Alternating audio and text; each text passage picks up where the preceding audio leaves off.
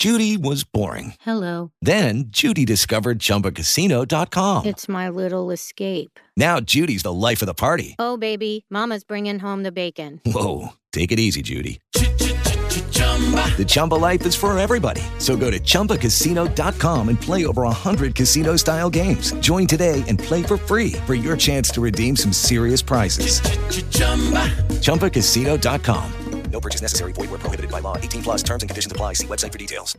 Lucky Land Casino asking people what's the weirdest place you've gotten lucky? Lucky? In line at the deli, I guess? Aha, in my dentist's office.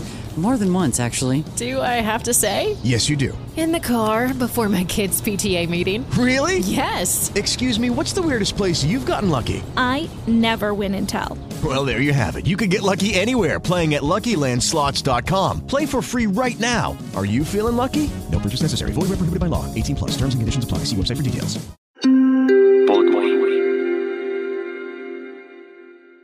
Hola, es para mí un gusto saludarlos, aunque extrañamos muchísimo hoy a Daniel Coronel, que no pudo escribir, no pudo acompañarnos. Le mandamos un abrazo gigante desde los Danieles, pero estamos muy felices de vernos hoy en este domingo. Daniel Samper Pizano, ¿vas a felicitar a los millonarios que se hicieron campeones del fútbol colombiano? Sí, señora, la nobleza del santafereño es una de sus ca- características. De modo que los felicito sinceramente, son nuestros rivales, pero sin ellos no existiríamos tampoco.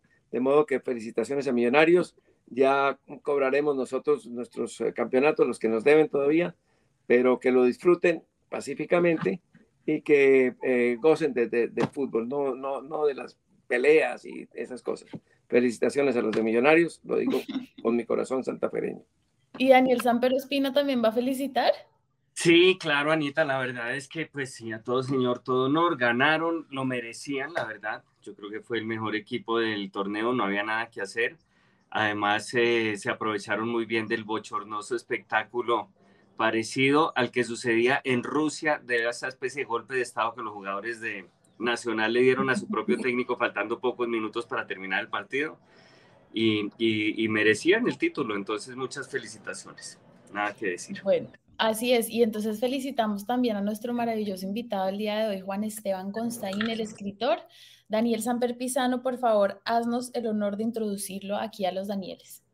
Con mucho gusto, con un doble placer que es el de ser su amigo y el de ser su discípulo, porque Constantín tiene discípulos de muchísimas edades, incluso eh, mu- muchos mayores que él. Eh, Juan Esteban es de Popayán, no es sino mirarlo y ya saben lo que es de Popayán. Nació en 1979, es decir, ayer. Eh, es columnista del tiempo y lo ha sido desde hace ya muchos años. Llegamos a ser colegas en el tiempo en un momento dado. Eh, y tiene una variedad de, de- de títulos conferidos por sus amigos y por sus alumnos. Es historiador, historiador muy importante, eh, es novelista, es profesor, es políglota, habla, habla, habla varias lenguas eh, y fuera de eso publicado seis libros, si no estoy mal, de una variedad de temas. eh, eh, desde fútbol, es, es eh, hincha de fútbol de la América, eh, hasta una biografía de Álvaro Gómez Hurtado, que fue su amigo y su profesor, y también hay allí novelas, ensayos, etcétera. Y lo que realmente caracteriza a, a Costaín es su dominio eh, de la historia, especialmente de la historia europea y de la historia turca y la historia rusa.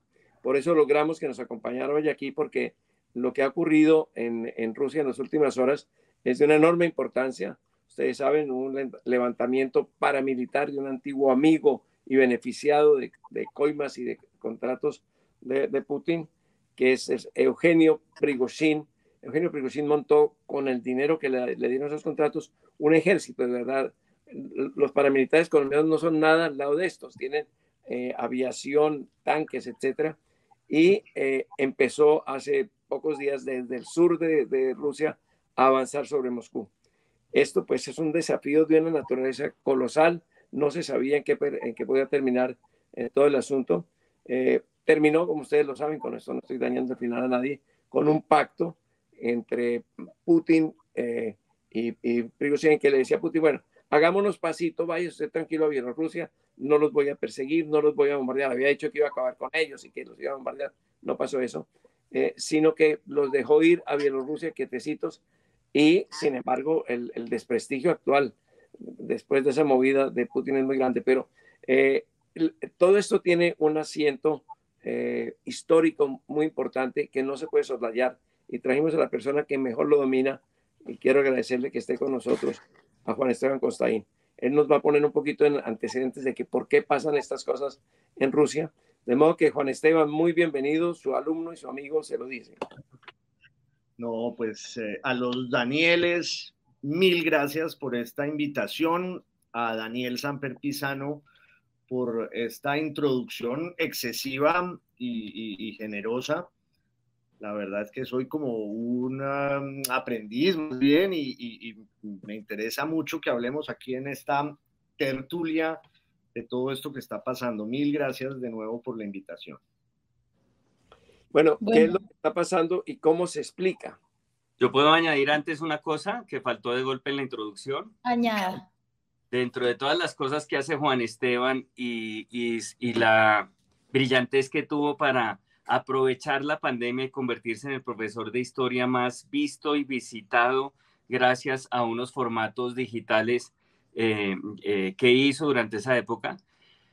Cabe decir también o cabe destacar un podcast buenísimo que no dudo en recomendar que estrenó hace muy poco y que se puede eh, seguir con mucha facilidad en, todas las plataformas. Yo siempre lo oigo en Spotify y que realmente vale la pena que lo oigan. Son unas lecciones de historia apasionantes, muy bien contadas, enganchan al instante, entretenidísimas. Y, y pues, eh, bueno, lo primero es, ¿hace cuánto arrancó usted con eso? ¿Como hace dos semanas, más o menos?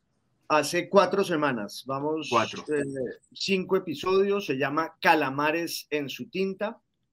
Es un programa de radio que sale en, en Blue Radio todos los domingos a las 12 del día, de manera que apenas se acaben los Danieles, espero que haya una estampida de la audiencia a Blue y luego queda en, en, Spotify como un podcast y en YouTube como para que la gente lo vea ya más tranquila. Eh, empecé hace cuatro semanas y a estar de historia, de libros, y estoy muy contento, la verdad. Está buenísimo, el de los nazis es realmente muy bueno. Ahora sí que pena, Anita, que me anticipé. No, perfecto. Bueno, ah, entonces, ¿cómo se llama? Calamares sin tinta. Calamares en su tinta. En su es el título, el título de un libro de columnas y ensayos eh, de Costaín. Listo. Exacto. Bueno, adelante, doctor Constaín, cuéntenos qué, cómo, se explica este, este enredo. Pues yo creo que hay que mm, entender o tratar de entender varias cosas. Una de ellas es lo que un historiador inglés del siglo pasado, Arnold Toynbee, llamaba la herencia bizantina de Rusia. Porque es que eh, en Rusia el mito del poder tiene que ver con que allí heredaron la mm, legitimidad imperial romana, pero, pero en particular la que viene de Constantinopla, la, que viene de Constantinopla, la que viene del mundo bizantino. Y pues e, esa configuración como del poder bizantino en Rusia tiene dos características. Una, el burocratismo y una vocación despótica. Eh, quienes han ejercido el poder en Rusia a lo largo de los siglos lo han hecho de manera despótica, quizás porque no haya otro camino. Desde que se configuró en términos históricos Rusia, pues esa ha sido la forma de ejercer el poder ese zarismo que trasciende a la monarquía y que se dio en la Unión Soviética y que Putin a su manera también lo ejerce así. Esa es una característica y la otra es la de contraponerse a Occidente, enfrentarse siempre a Occidente para definirse. Y en medio de todo eso, pues está Ucrania, que es una nación que ha tratado de serlo durante muchos siglos.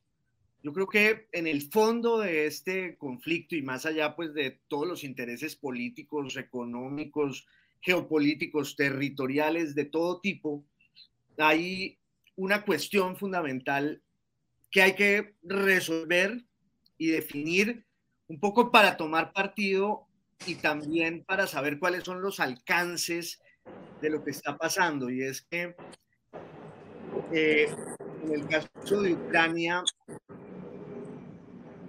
hay un problema que tiene que ver con su entidad y tiene que ver también con su identidad.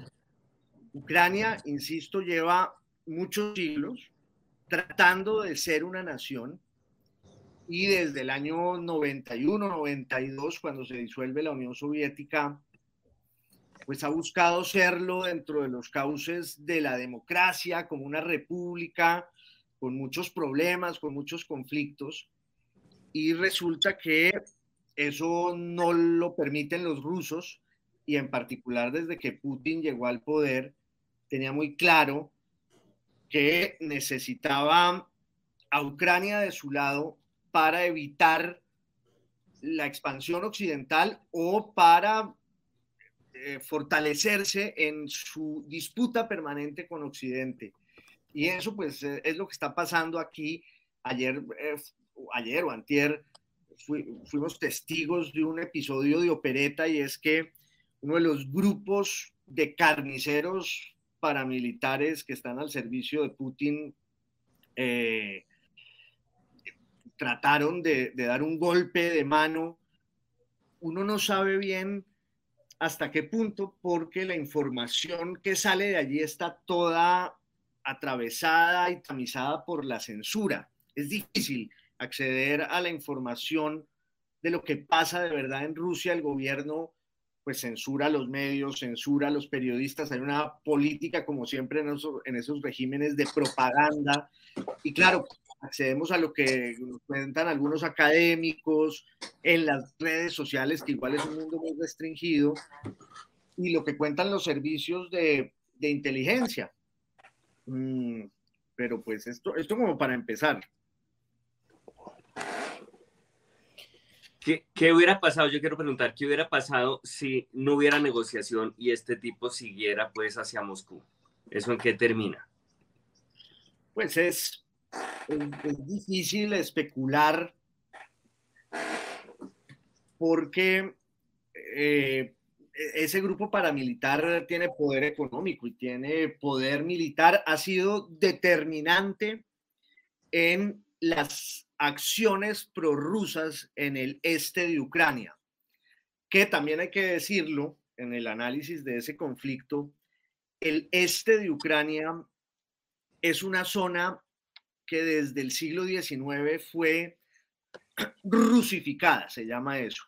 Es decir, que por ser como un bastión minero y energético y también en tiempos de la Unión Soviética en el siglo XX, hubo una presencia muy fuerte y muy grande de rusos. Entonces, en términos lingüísticos y culturales, el oriente ucraniano pues tiene una fuerza prorrusa muy grande y pues ese es el escenario de la guerra eh, ah, en, en, lo que se llama la cuenca del Donetsk, en la región del Donbass. Y buena parte de las acciones de las fuerzas prorrusas perdón, en el oriente de Ucrania tienen la participación más que del ejército ruso de grupos paramilitares como el grupo eh, Wagner.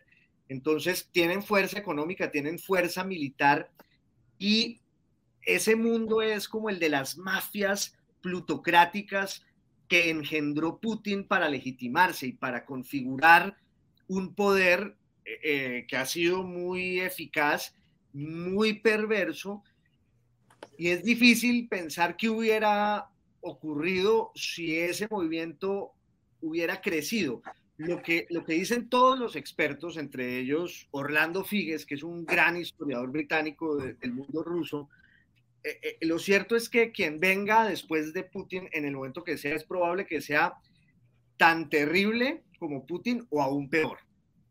Y, entonces eh, estos brotes de una estructura del poder de señores de la guerra que se empiezan a salir del libreto, pues es algo muy inquietante no porque Putin sea bueno en absoluto, sino porque muestra eh, la debilidad interna y, y, lo que uno más o menos puede entrever, ya digo, porque la información uh, sale a cuentagotas y la censura es fuerte.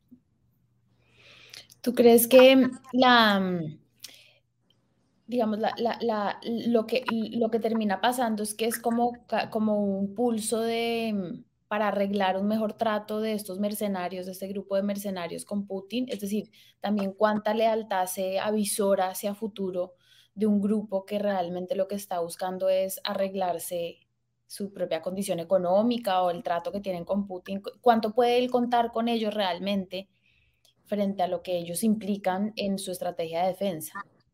Claro, ellos son los gángsters con intereses económicos y territoriales muy fuertes y es muy probable que en un momento dado se vendan al mejor postor pero están muy enraizados en la, en la estructura del poder militar en Rusia. De hecho, yo creo, y, no soy un experto en la materia, o, ese mundo de esos mercenarios no lo conozco tan bien, pero parte del conflicto está en que esos grupos de mercenarios están jugando la piel en la guerra en Ucrania y consideran que el ejército ruso eh, está en manos de una cantidad de burócratas incompetentes, anacrónicos, que no entienden la realidad de la guerra. la disputa nace de allí y el reclamo que hacen los líderes del grupo Wagner es que ellos deberían estar em, al comando del ejército y que deberían desalojar a todos los burócratas del alto mando que, están llevando a las fuerzas prorrusas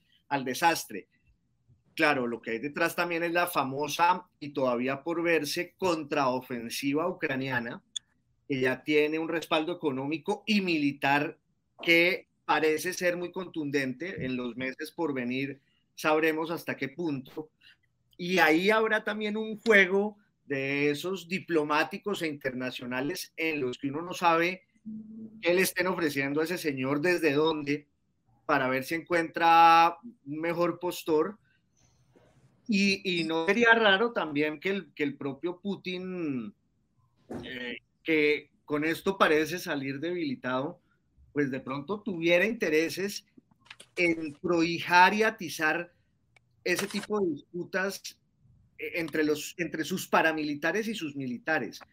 Esa ha sido una estrategia mm, usada con mucha habilidad a lo largo del tiempo por Putin, que pone a pelear a su gente, y, como la información es tan restringida, en realidad lo que sabemos es más por los servicios de inteligencia de otros países que han estado además ya filtrando mucha, mucha cosa, muchos datos para armar este rompecabezas que, insisto, ya, ayer pues fue como de opereta. Al principio parecía que era una marcha triunfal y, y la gente exultante pensó que iba a ser como una nueva deriva en la guerra y acabó fue pues en, eso, en, un viaje de este señor que no sabemos bien ni siquiera dónde está y que, y que parece que se transó por su cuartel de invierno en Bielorrusia. ¿Con todos sus militares o que con todo su ejército, pues? Pues devolvió al ejército a la, a la región en la que estaban y él va a viajar a Bielorrusia porque es que su ejército está en la región fronteriza, sí es... Eh, el que ha comandado la avanzada prorrusa en, en las zonas en las que Rusia ha sido más fuerte en la invasión, en la participación de este grupo paramilitar ha sido determinante. Pero esto, obviamente esto va a favorecer muchísimo a Ucrania, supongo yo. Por lo menos Zelensky cree que sí. Eh, y, y, claro, la imagen de debilidad que hoy proyecta Putin y que, y que proyecta Rusia, sí le conviene a Ucrania y le conviene a Zelensky en el juego psíquico y, psicológico de, esas guerras. Ah, entonces Zelensky sí salió a pescar en río revuelto, porque hacia afuera el consenso sí parecería ser que, que, Putin, que Putin está débil.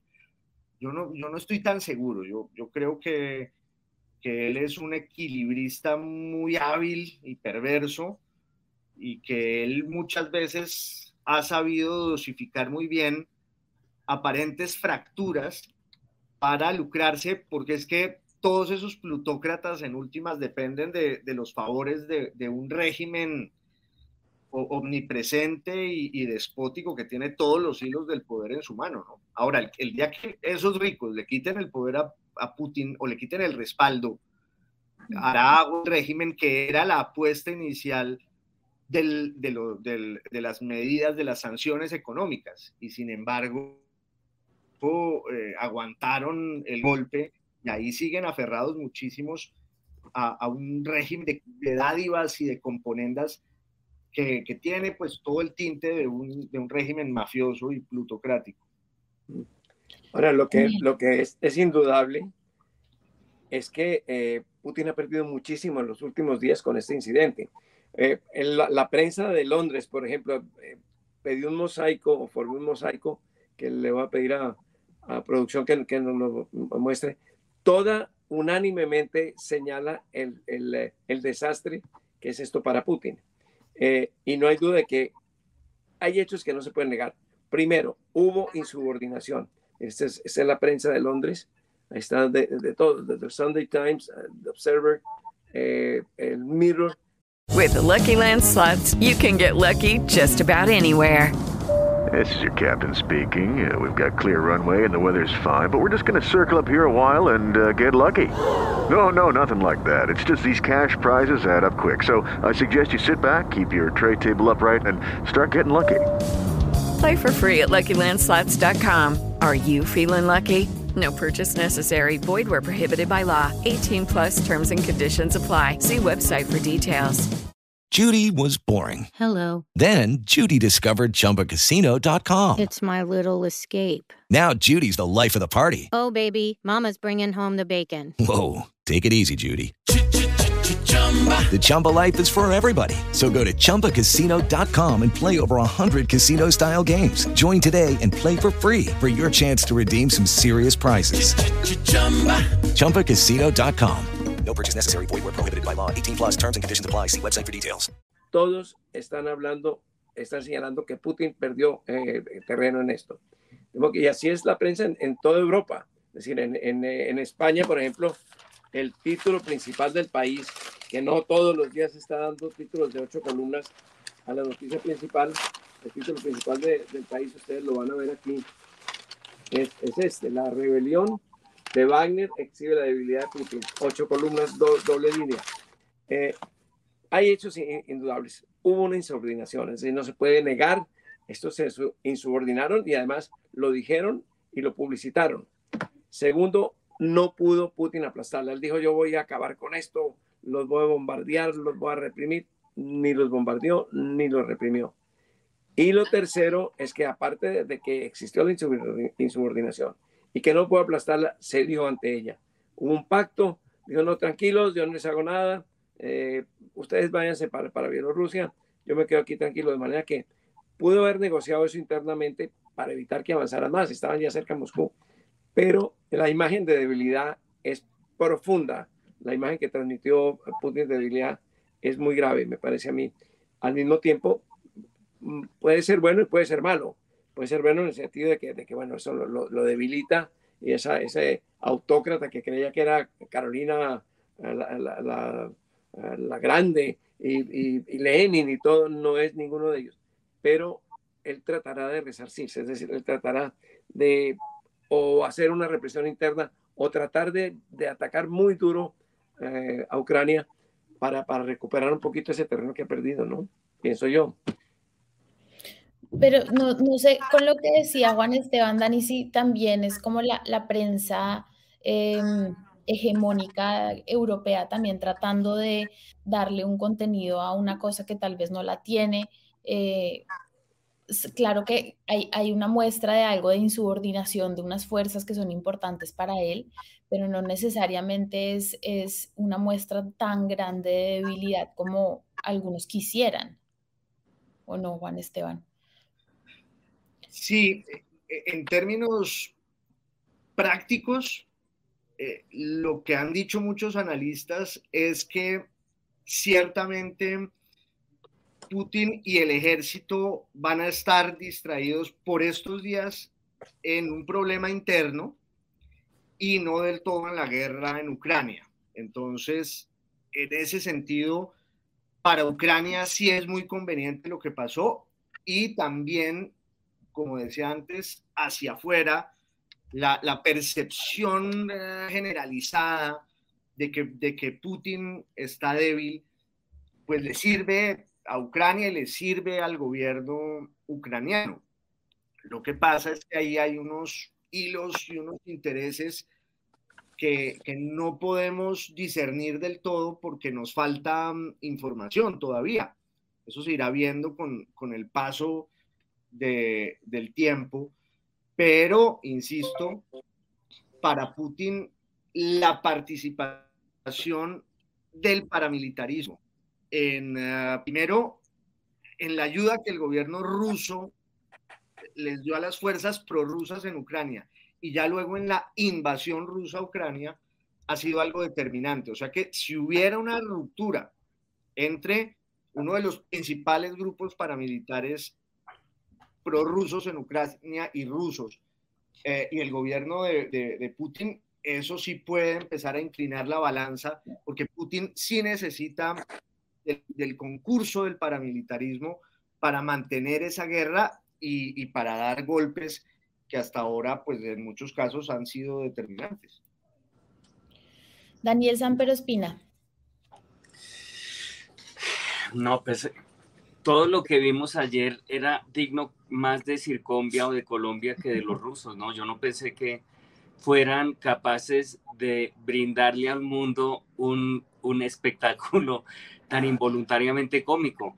¿En la esencia Rusia está ese estilo de cosas o, o, o se nos es, o se están metiendo a nuestro rancho, pues, y a nuestra genética y nuestro patrimonio de humor involuntario?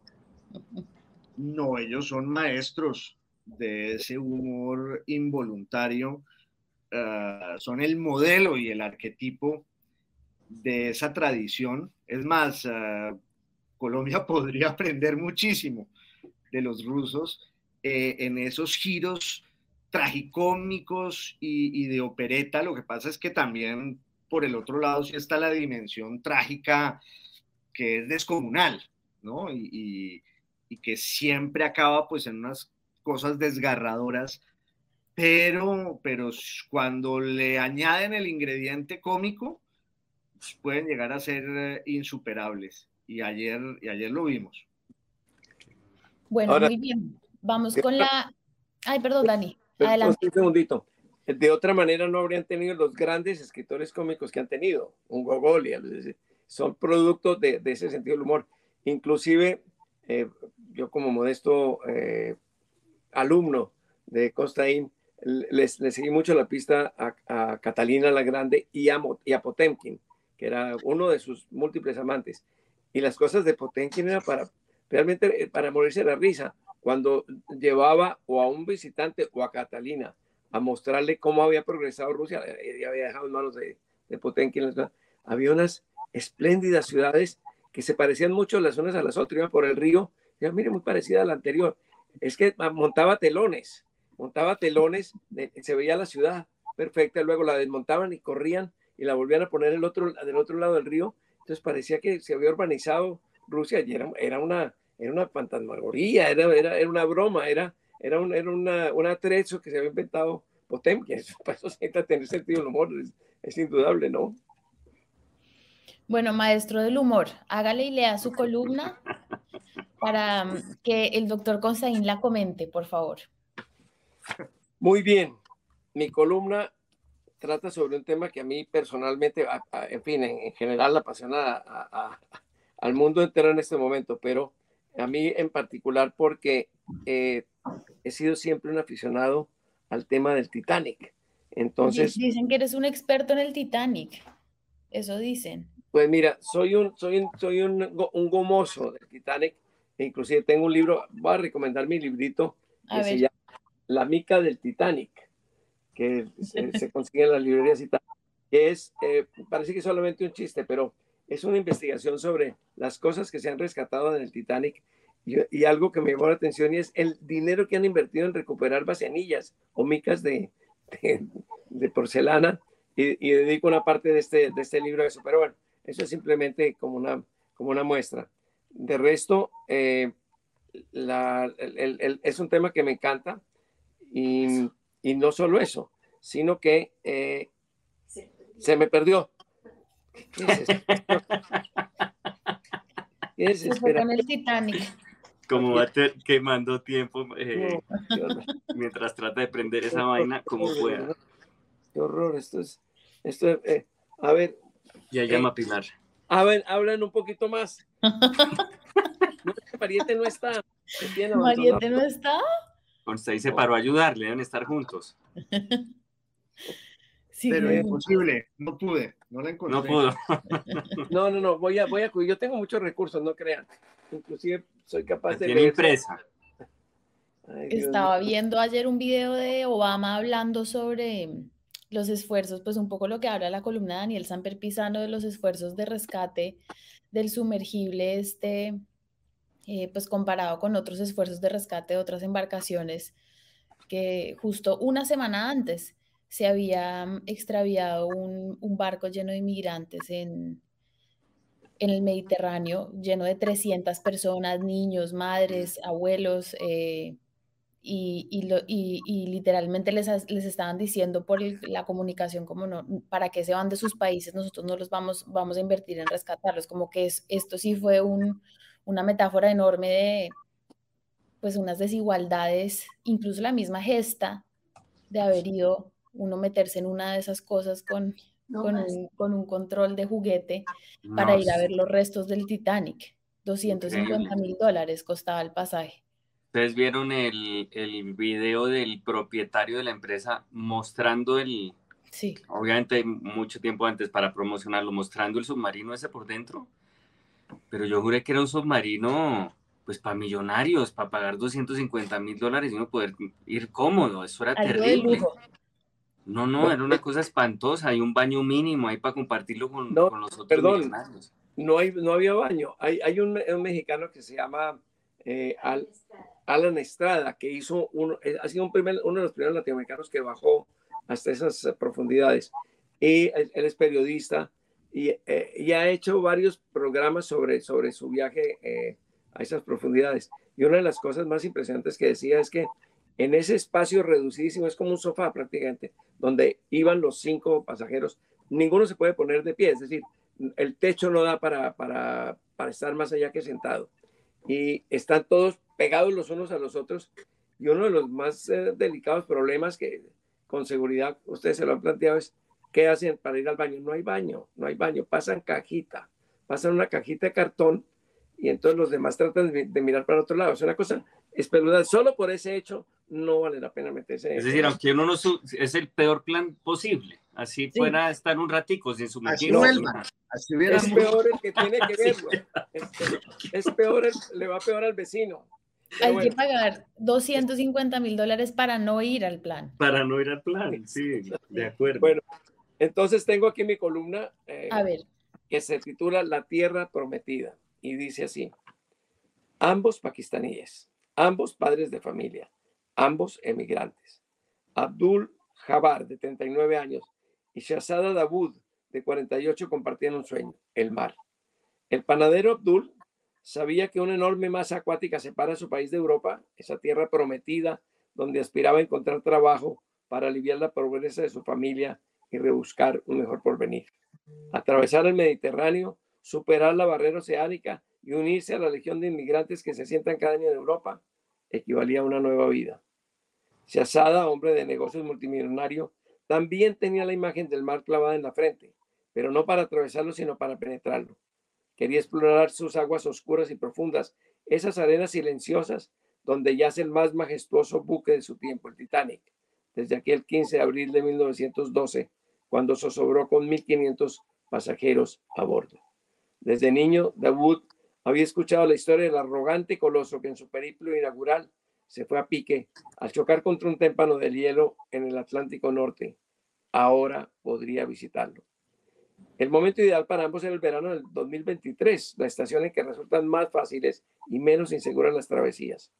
Para descender a las comarcas abisales con su hijo Sulemán, de 19 años, la fotografía de ellos está por ahí en la columna, Shazada adelantó medio millón de dólares, los dos puestos.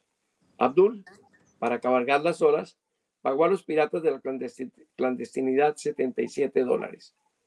El 9 de junio, viernes, se hizo a la mar desde el escondido puerto libio. Apretujado, Abdul con otros 800 soñadores enfiló hacia Europa a bordo de un inestable buque pesquero. Abdul solo conocía algunos de sus 25 paisanos de Kiorata, una región montañosa y pobre. Exactamente una semana después partió de San Juan de Terranova, Canadá, una embarcación que remolcaba el más moderno sumergible concebido por la ciencia, el Titán, ominoso nombre si consideramos lugar y circunstancias. Supuestamente hermético, fabricado en titanio y fibra de cartón, medía lo que una volqueta y pesaba lo que 15 vacas. Era el único ingenio capaz de descolgarse casi cuatro kilómetros mar abajo con los Wood y los tres sabios en profundidades marinas.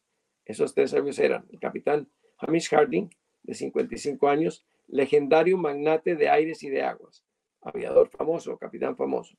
El historiador francés Paul Henri Nargelot, de 77, de 77 años, apodado Mr. Titanic.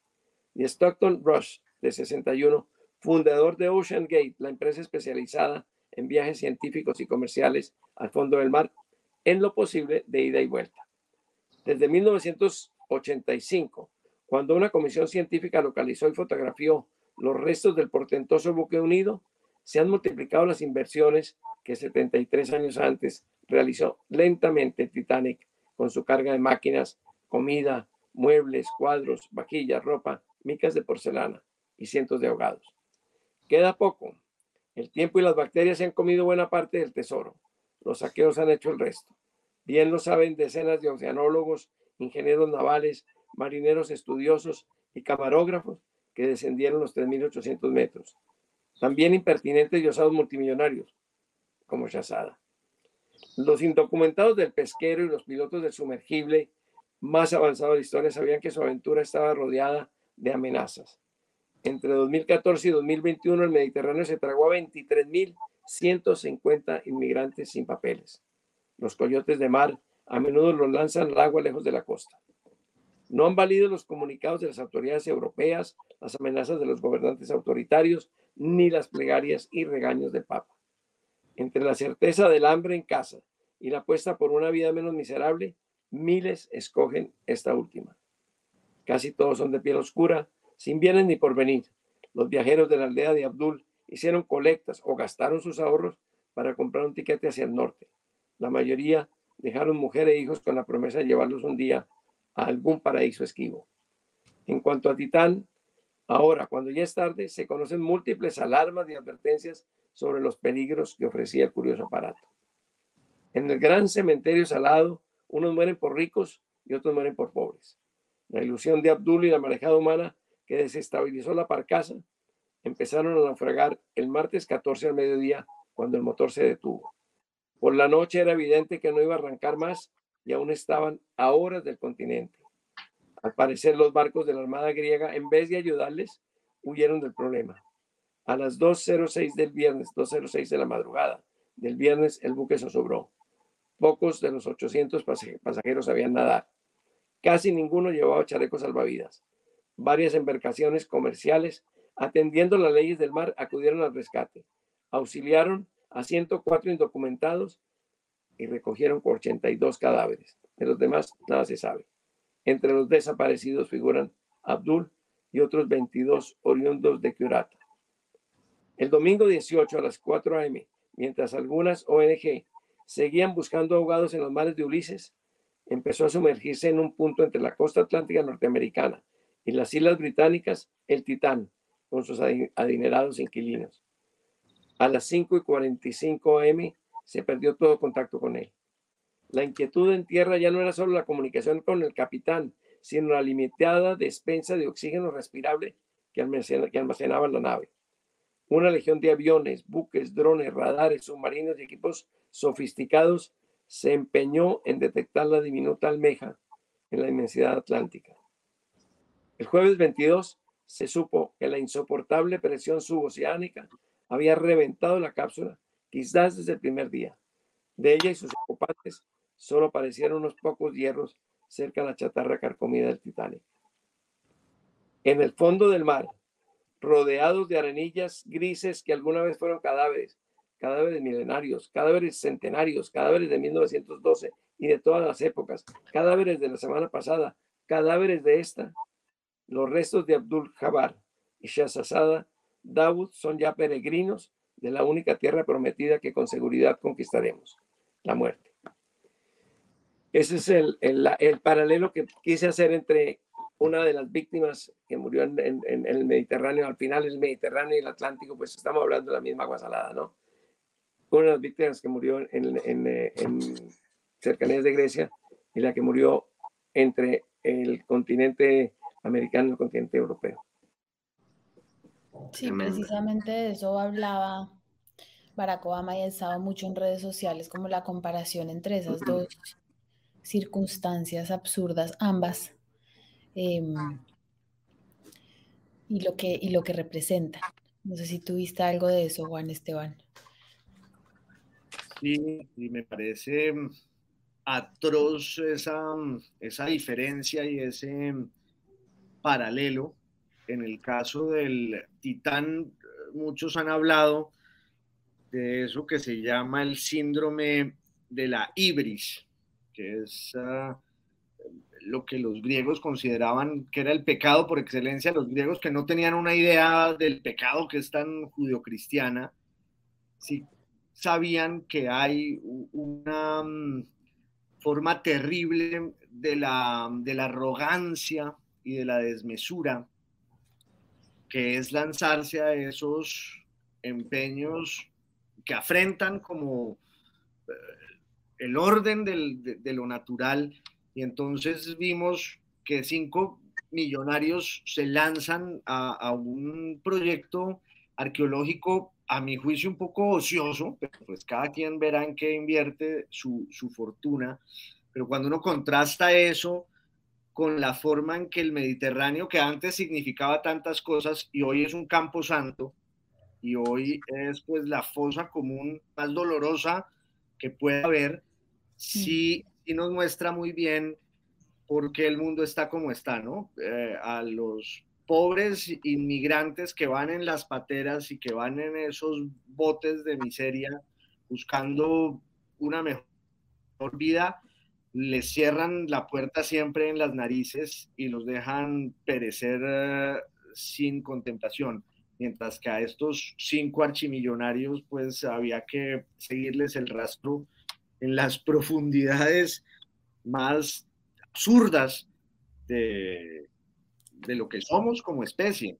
Además, eh, Hello, it is Ryan, and I was on a flight the other day playing one of my favorite social spin slot games on chumbacasino.com. I looked over the person sitting next to me, and you know what they were doing?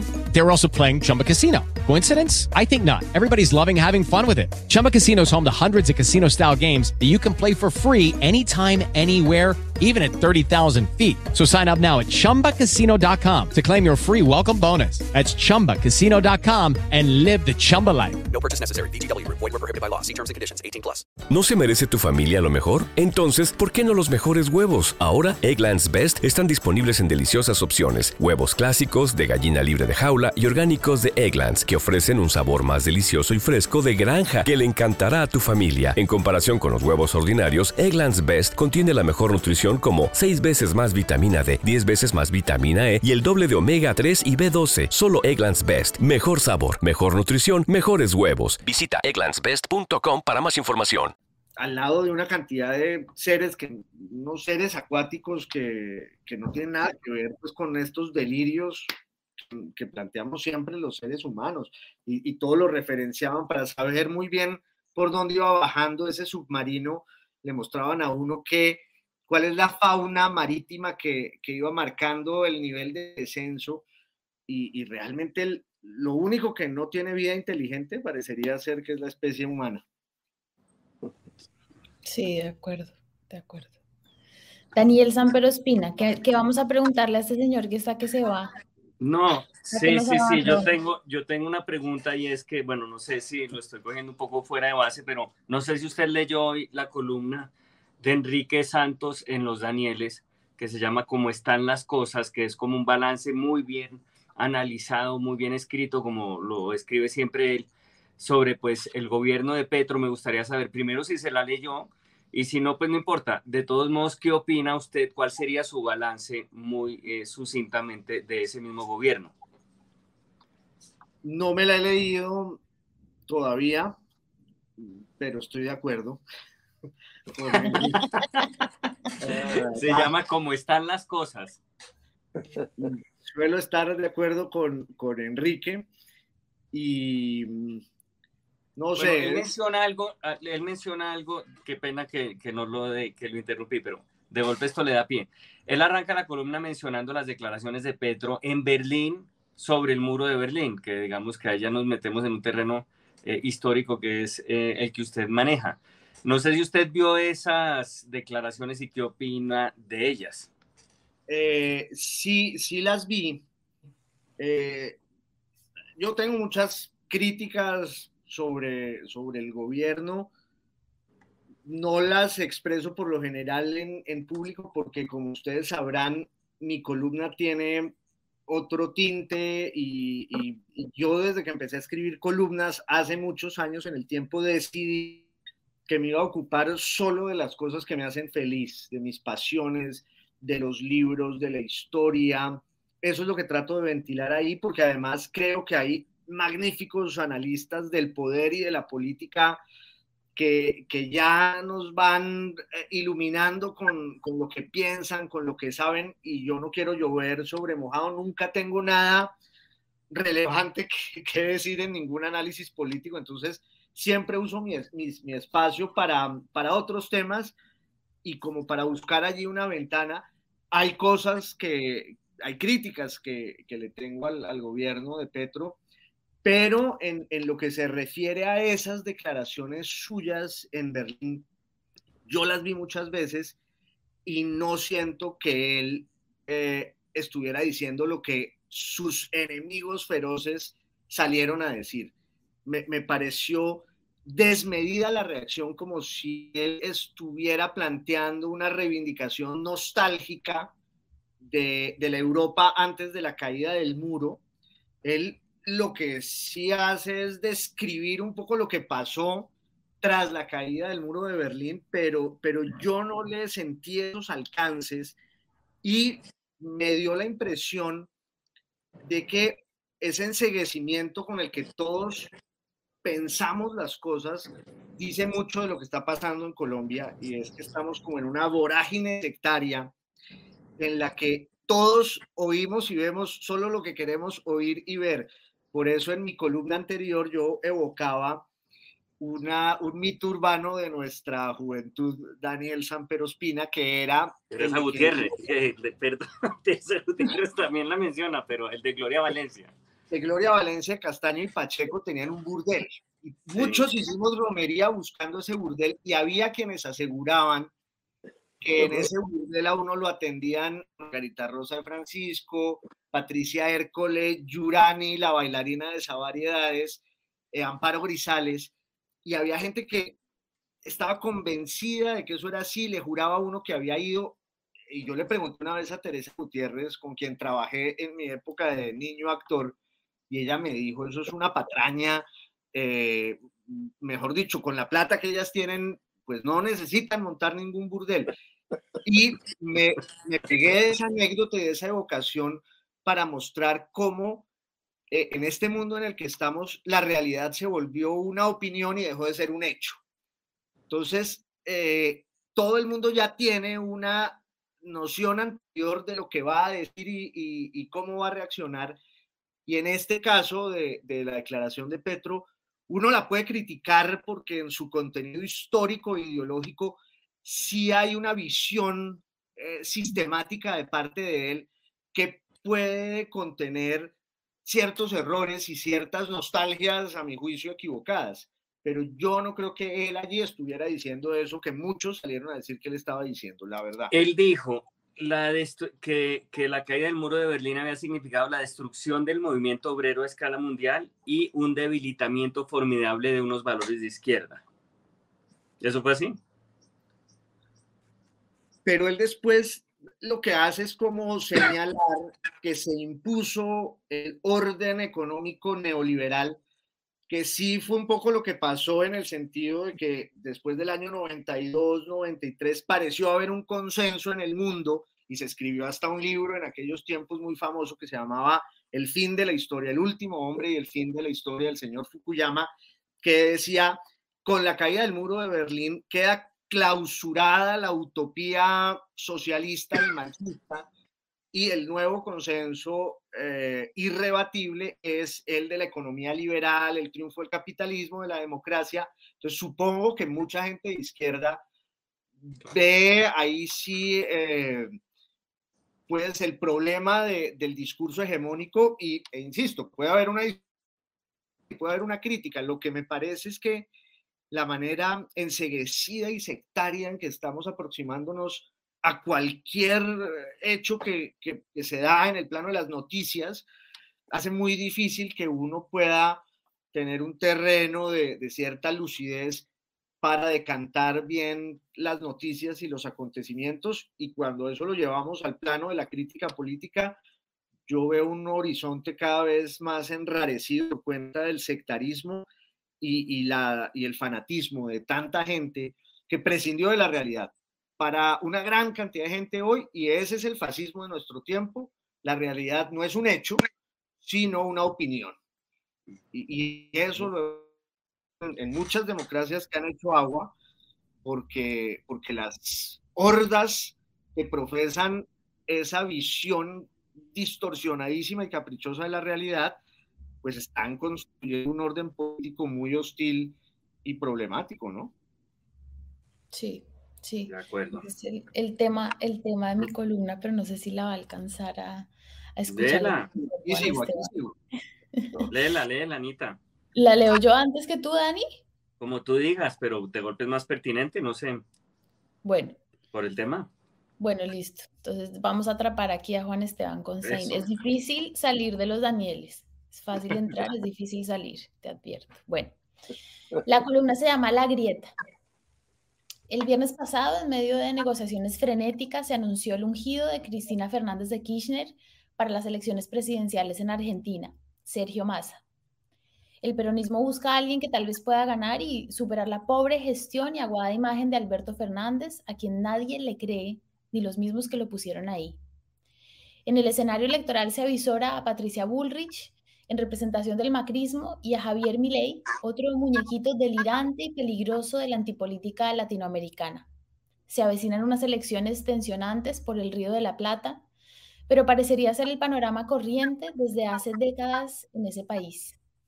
Es una nación fraccionada en donde la opinión pública decidió recluirse en nichos del pensamiento. La división peronismo y macrismo, antes con otros rótulos, fue acertadamente descrita por el periodista Jorge Lanata desde 2013. Y dijo la nata, hay como una división irreconciliable en la Argentina. A esa división yo la llamo la grieta. Y yo realmente creo que la grieta es lo peor que nos pasa.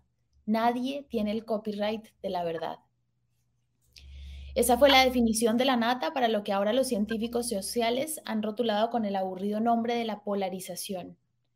En la Argentina, la polarización dividió también al peronismo, al periodismo, o tal vez fue el atrincheramiento de los medios de comunicación en una guerra discursiva la que terminó de marcar la grieta social. Una prensa que no fue capaz de reconocer su papel en la dictadura de la Junta Militar, que después se atomizó en periodismo militante, reporteros investigativos silenciados en grandes medios cooptados por los poderes económicos una opinión pública mareada entre visiones partidistas en donde se diluye la posibilidad de acceder a la verdad, un interés social desamparado porque el periodismo se ocupa, con pocas excepciones, de avanzar ideologías en lugar de auscultar el poder. En Colombia, la presidencia de Gustavo Petro sí que ha hecho visible esa rendija. Las recientes marchas nacionales en contra y en favor del gobierno, ambas concurridas pero al final lánguidas y poco demostrativas de sentimientos contundentes, son una representación acertada de esos nichos ideológicos. La polarización criolla es un fenómeno alimentado por muchos elementos, ahora bajo consumo de esteroides. Unos medios de comunicación incapaces de hacer procesos de memoria y de verdad, de reconocer su papel en desastres históricos. periodismo sesgado y militante, no como en Argentina, donde por lo menos se reconocen como tal ante su, audiencia, sino con ropajes desgastados e inmerecidos de neutralidad y veracidad. Un presidente paranoico convencido de que podrá imponer su verdad directamente a la gente a través del canto del pajarito azul de Twitter. Una opinión pública que sataniza al contrario, que generaliza y encasilla con pasmosa facilidad. Claro que el descrédito del periodismo profundiza la grieta, porque ya no hay fuentes para acceder a la verdad, pero lo hacen también los líderes políticos incapaces de dialogar o debatir álgida, pero justamente con el contrario. Los que instrumentalizan a la protesta social para hacer montajes de la realidad. Por ese hoyo se escurre la posibilidad de una democracia vigorosa, porque lo que la grieta divide no es realmente las tendencias políticas, sino el diálogo. Nadie se escucha entre sí, cualquier acto o propuesta del contrario es percibido con disgusto y desconfianza. Hay escenarios en donde se percibe con facilidad la grieta, como las redes sociales, pero como dijo la Nata, la grieta ya no es política, es cultural. Tiene que ver con cómo vemos el mundo, ha separado amigos, hermanos, parejas, compañeros de laburo. La división que desde ya se siente en hogares y oficinas colombianas, la incapacidad de contemplar las ideas contrarias, y no es cuestión de eliminar el disenso, se trata de enaltecerlo, de ser capaces de disentir sin tener que inventarse una realidad paralela, sin tener que desconocer el derecho de los opositores a existir en el debate político. Y ya sé lo aburrido que suena esto, porque es más emocionante atrincherarse, es más lucrativo para los medios de comunicación mercadear catástrofes, es más fácil vender populismos si se es dueño exclusivo de la verdad. El problema es que por la grieta se escurre la salud de la democracia, de la sociedad e incluso de los mismos que ayudan a acabarla. La grieta atraviesa y entrecorta el camino hacia el progreso económico, hacia la justicia social, hacia la continuidad de políticas públicas en beneficio de la gente. Y así nos tendrán mareados entre marchas y arengas que solo han servido para evitar el intercambio real de ideas. El mismo Lanata parece haber caído por la grieta que acuñó, pues tras una importante carrera periodística ahora es percibido por muchos como un operador más de la desinformación que vende el grupo Clarín, otorga consentido de la dictadura. Nadie escapa a la grieta, ni el señor que se la inventó. Esa es la columna. Yo quería preguntarle a Juan Esteban Consaín, ¿usted qué piensa de, tú qué piensas de ese, de ese tema que se ha venido hablando mucho, que lo ha puesto también Petro de presente, y es eh, como una especie de proceso de verdad frente a los medios de comunicación, frente al trato que le han dado a él, que él percibe como sesgado, como oficialista, eh, la incapacidad, Daniel Samper Pizano lo ha hablado aquí muchas veces en los Danieles, de un gremio periodístico incapaz de, de, reflexionar sobre sí mismo, de autorregularse, de mirarse a sí mismo un poco. Eh, mucha gente del petrismo está viniendo también con esas, con esas ideas. ¿Cuánto de cierto crees tú que hay en eso? Pues eh, es difícil decirlo también. Yo creo que eh, toda esta confrontación atravesada por lo que decíamos antes, y estoy muy de acuerdo con, todo lo que dices en, tu columna. Insisto, yo creo que el, fascismo de nuestra época va a surgir o ha ido surgiendo del impacto que las redes sociales, Internet eh, tuvieron y están teniendo en la cultura democrática.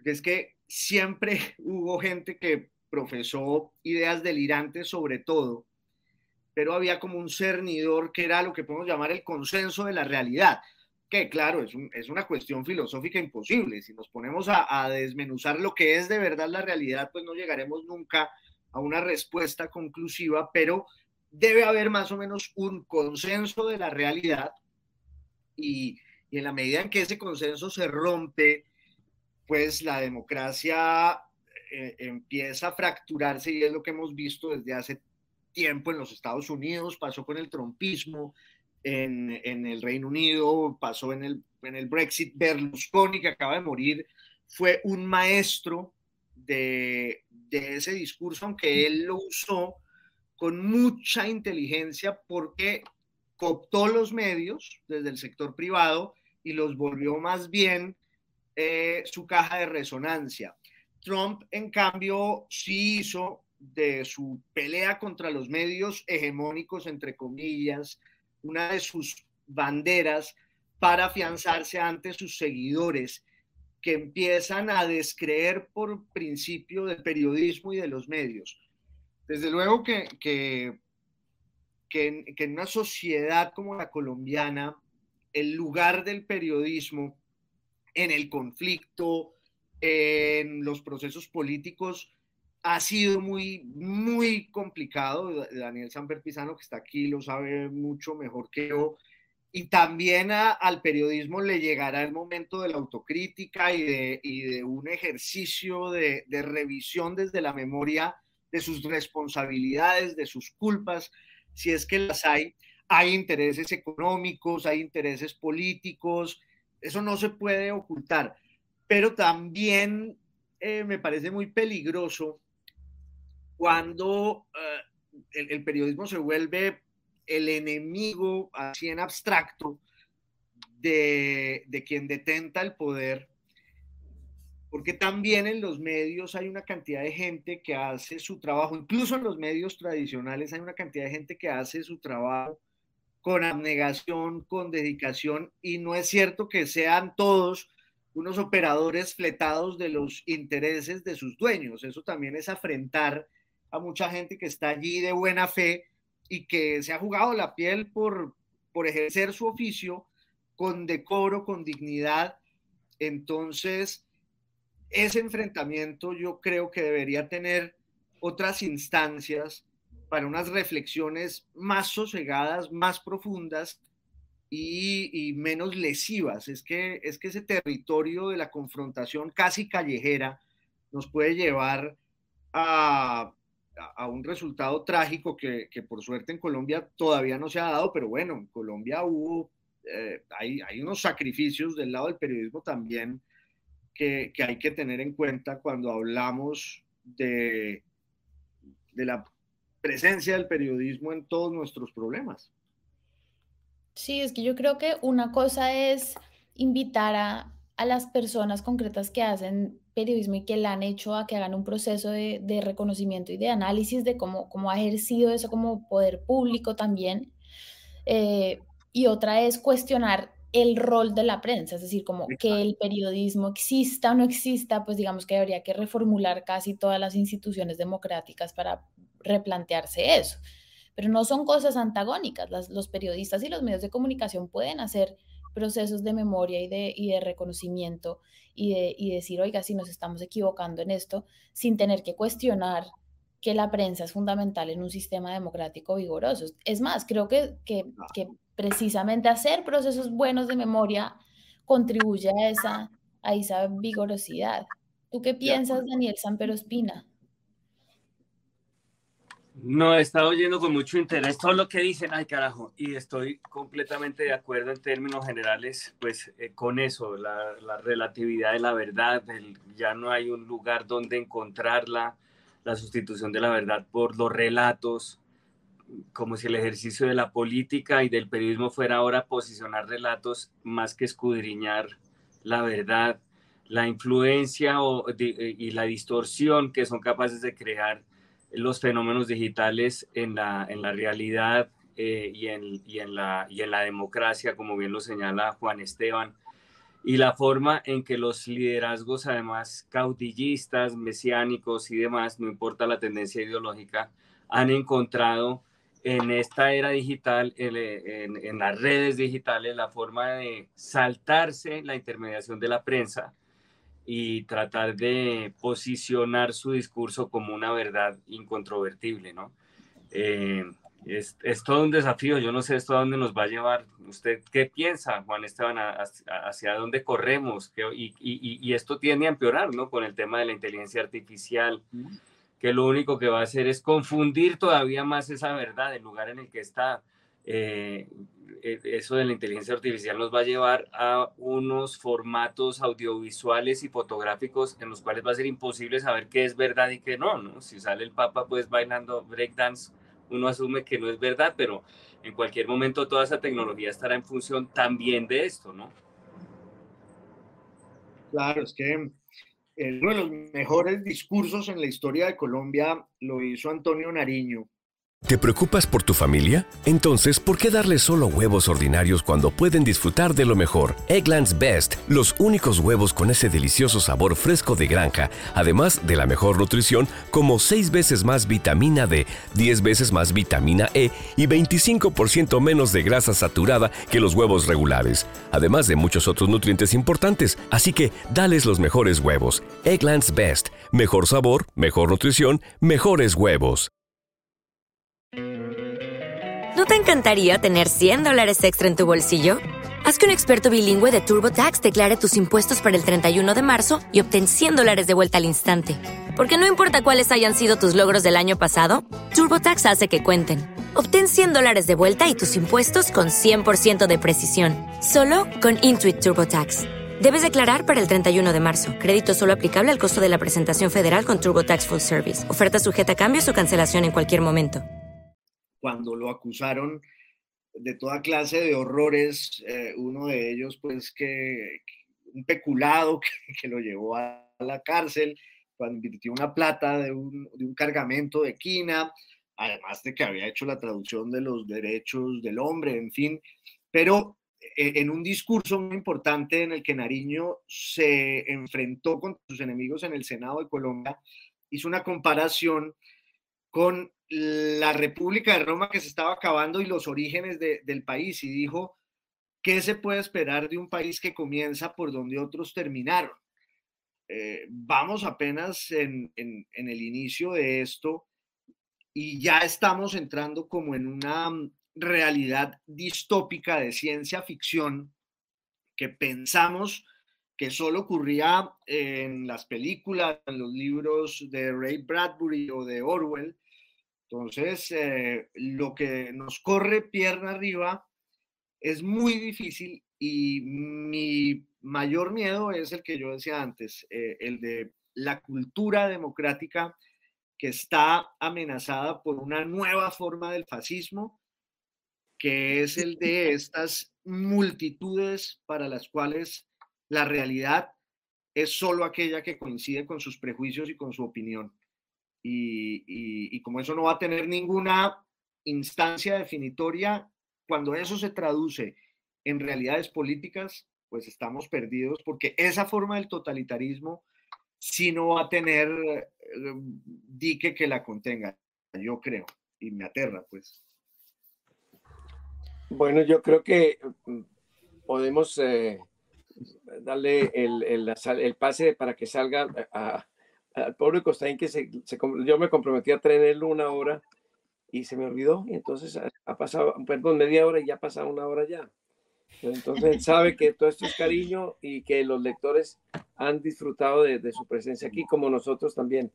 Juan Esteban, muchísimas eh, gracias. Sabemos que hizo un esfuerzo para venir y como dice Anita, a los a Danieles entra fácil, pero salir es lo que es complicado. No, pues. Eh, Muchas gracias. No, no, si quieren me quedo. No quiero quedarme. Siempre bienvenido. Me tengo, me tengo que ir de verdad, pero a todos ustedes mil gracias de nuevo por la invitación y por supuesto a la audiencia de los Danieles.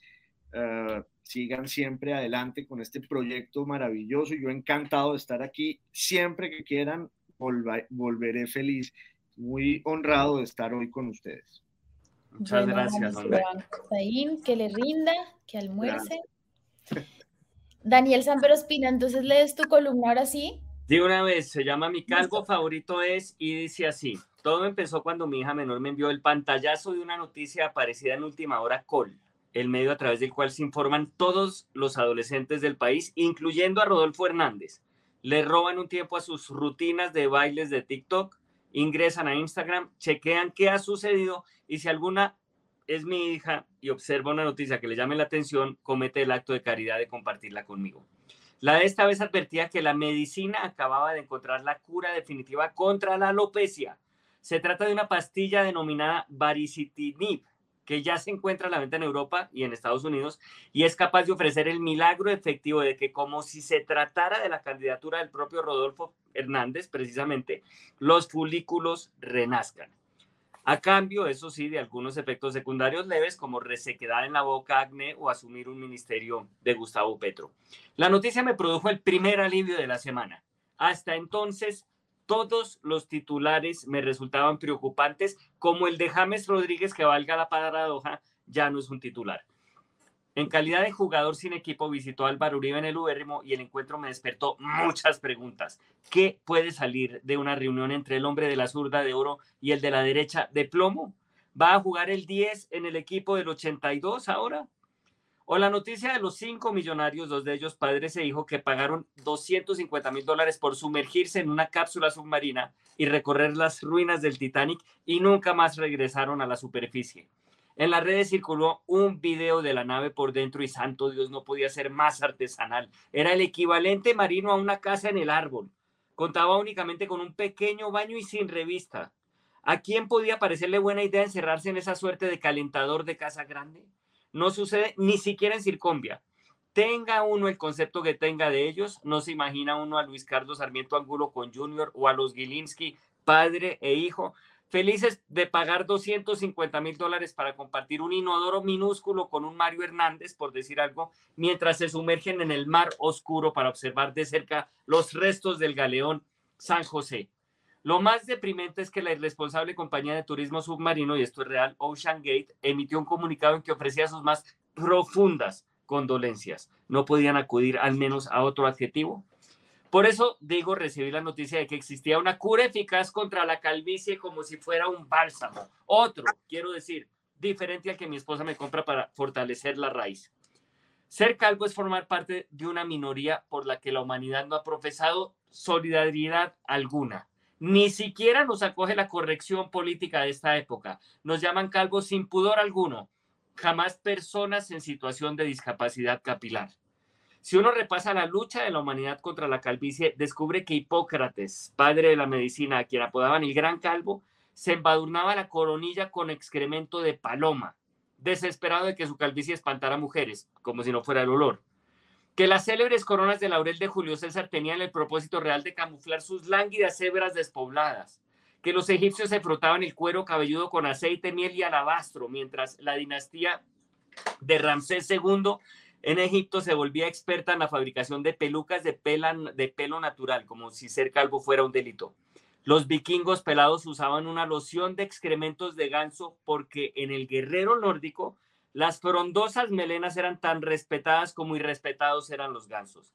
A comienzos del siglo pasado, el dermatólogo francés Jacques Sauvarin acuñó por primera vez la palabra alopecia, proveniente de alopex, que en griego significa zorro, porque el zorro muda de pelo en cada estación, en especial si el zorro del que hablamos es el ministro de Cultura. En 1939, Shoji Okuda, un dermatólogo japonés, acudió por primera vez a injertos de piel para trasplantar en la cabeza pelo proveniente del pubis o de las axilas, con lo cual la humanidad descubrió que no por sembrarlo en la nuca el chilindrín deja de ser chilindrín, ¿sí? porque es inmediatamente visual la diferencia de, tipo de pelo. El único momento en que la alopecia resultaba menos indigna fue en la Revolución Francesa, cuando la sociedad entera en general utilizaba pelucas. Por lo demás, ser calvo es un calvario, valga la expresión, pese a que se trata de una condición, no de una enfermedad, porque el calvo nace, no se hace, o nace calvo, pero la sociedad lo corrompe. No hemos llegado al extremo de que líderes religiosos discriminen al calvo como lo hacen con otras minorías, que Alejandro Ordóñez pida elevar a pecado el matrimonio con calvos, que Vivian Morales diga que las parejas idóneas son entre mujer y hombre con pelo, y prohíba a los calvos adoptar. Incluso que Álvaro Uribe envíe un saludo a la comunidad no peluda. No obstante, harto de que nos tomen del pelo por nuestra condición genética, llevo años enarbolando una defensa a las personas en situación de discapacidad capilar. Parafraseando a Augusto Monterroso, los calvos contamos con un sexto sentido que nos permite reconocernos entre nosotros. Y algunos consideramos que la cabeza pelada es motivo de honor, y estamos dispuestos a celebrar el Día del Orgullo Calvo o el Bald Parade y a salir a marchar orgullosamente por las calles, sin sombreros, aunque con bloqueador. Pero todas esas consideraciones quedaron vacías cuando leí la noticia de que al fin la medicina había producido la pepa definitiva, la pepa final, para acabar para siempre con mi calvicie. Y no pude fingir mientras la leía.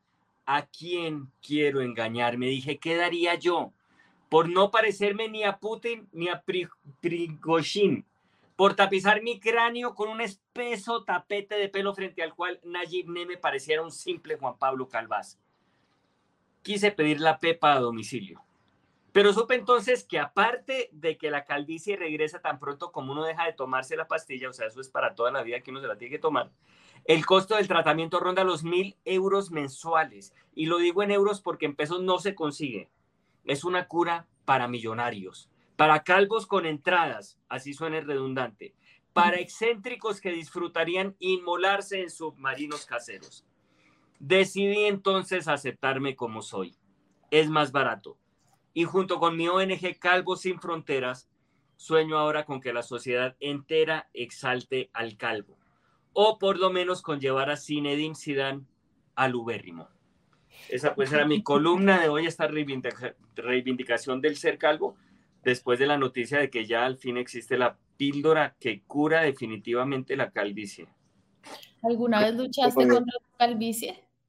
No, yo no he luchado contra la calvicie, la verdad, no he cotizado injertos. Esos injertos, bueno, han evolucionado, es verdad, pero, es, pero no mucho. Es decir, yo creo que uno inmediatamente nota que el tipo de césped sembrado en, en determinados lugares pertenece a otros sitios, ¿no? Uno ahí mismo ve la diferencia y que, que, que, cómo puede ser más digno andar con una serie de chilindrines en la coronilla que ser calvo. Además, yo reivindico los guapos, hay guapos muy calvos. Bueno, dos que están aquí, pero, pero por ejemplo, Zinedine Zidane es uno de los tipos más guapos del mundo y le queda bien la calvicie. Y, y, y, bueno, hay actores de Hollywood famosos, ¿cómo es que se llamaba este? Uno muy emblemático. Eh, el, Pato Donald. Por ejemplo. no, eh, uno, los calvos.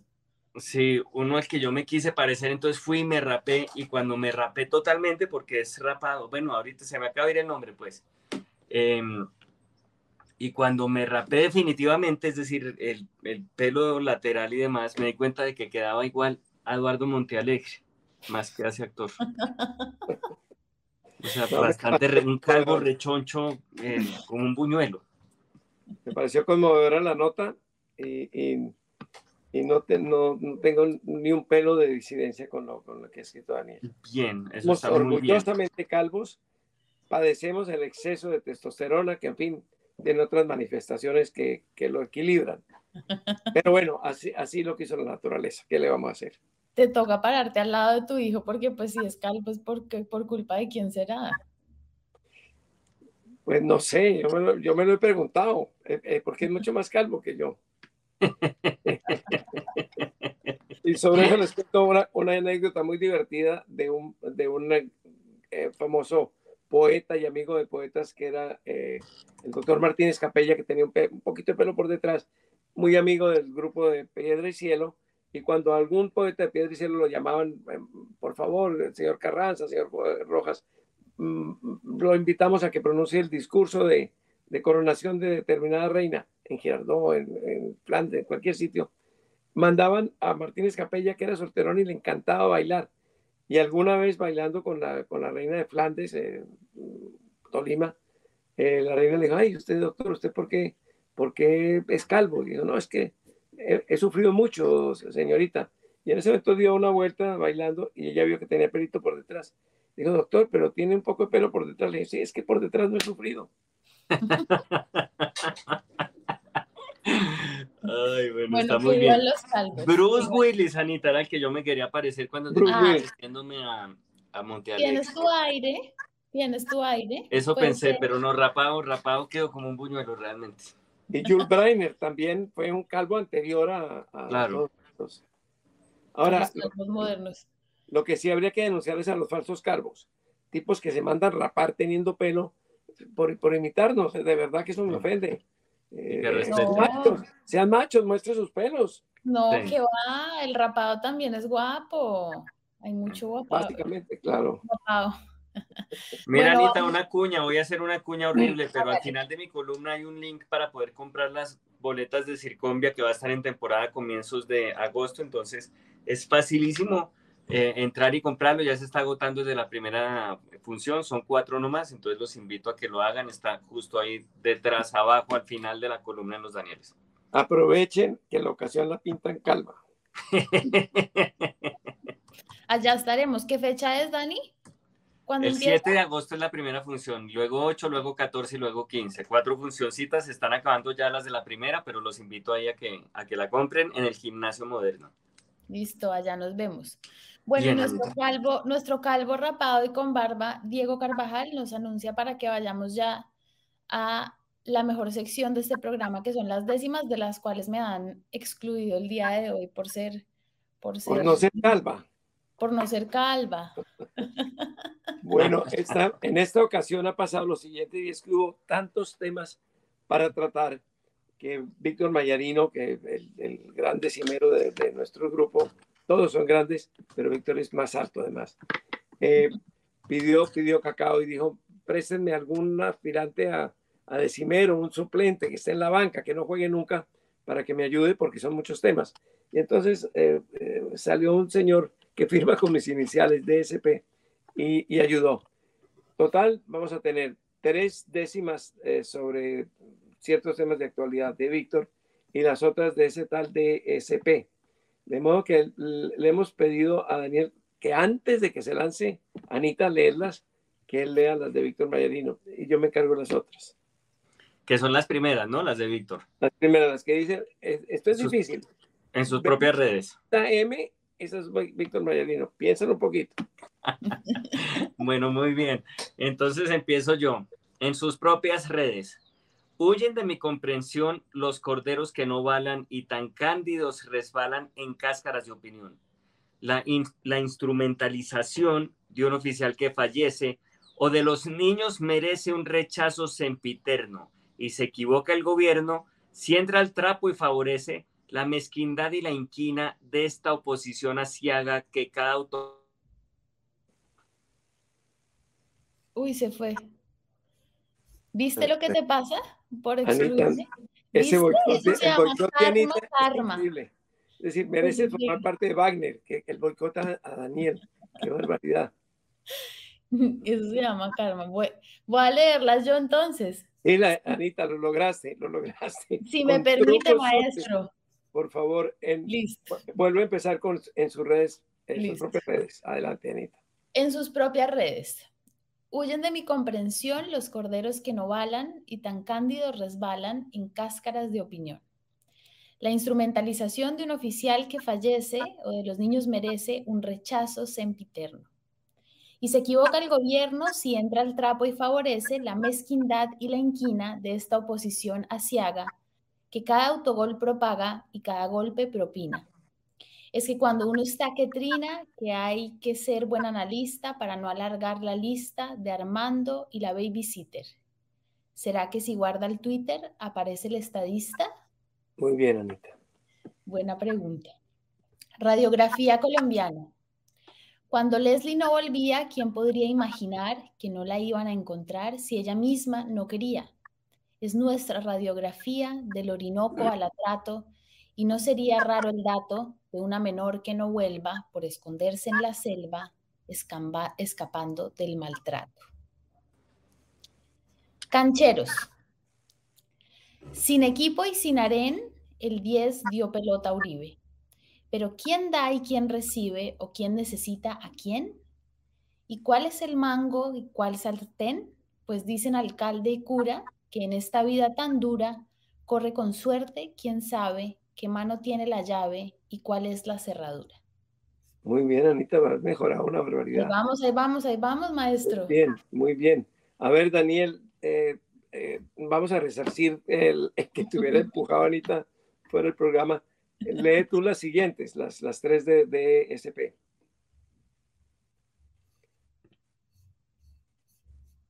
Naufragio de vanidades. Hay, tienes que poner el, Estás peor que yo, de verdad, de verdad. De naufragio de vanidades, ¿no? En adelante. ¿Sí? sí. exacto. Quiso bajar el Titán a donde el Titanic duerme luego de chocar inerme contra un hielo el capitán. Los vanidosos que están dormidos en su colchón no les prestan atención a consejos que les dan. Por eso toteó el Titán. Qué impresionante implosión. Adiós, guapos. A don Johan Mastropiero le debemos Lelutier y medio siglo de hacer humor musical pionero todo llega al fin. Empero, como bien lo dijo el Cid, y tras vencer en la lid de la risa con sosiego, hoy domingo veraniego, se despiden de Madrid. Con ellos se van también Esther Píscola y Clarita, Fray Gervasio y su levita, Tom o Macafé, Bernardo y Yogurt Ngue, Warren presagia al final, dice adiós José Duval, y al partir Manuel Darío, el teatro queda vacío, a oscuras y en soledad. Ay, buenísimo ese homenaje a Lelutier, están buenísimos los personajes ahí integrados, qué, qué bueno, muy chévere. ¿Fuiste a despedirlos, Dani? ¿A verlos? Sí, yo, yo estuve en la función, estuve antier, en la función, eh, probablemente la última vez que, que la vea.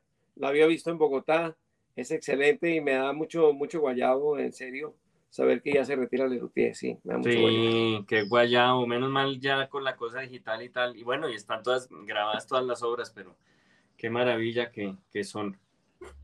Son una maravilla. Bueno, se despide Lelutier, se despide los Danieles. Nos vemos en una semana. Esperamos de vuelta con Daniel Coronel, el director de esta orquesta Sí, señor. audiovisual. Y gracias a los Daniel Samper por este gusto de estar hoy con ustedes. Les mando un besito. Nos A vemos. ti, en un- Anita, muy bien manejado todo, muchas gracias. Gran declamadora, por Dios. Ah, ¿sí ve? Quedó con culpa. Un No abrazo gigante, Anita. Hablamos. A todos un abrazo muy grande. Luego. Luego todos.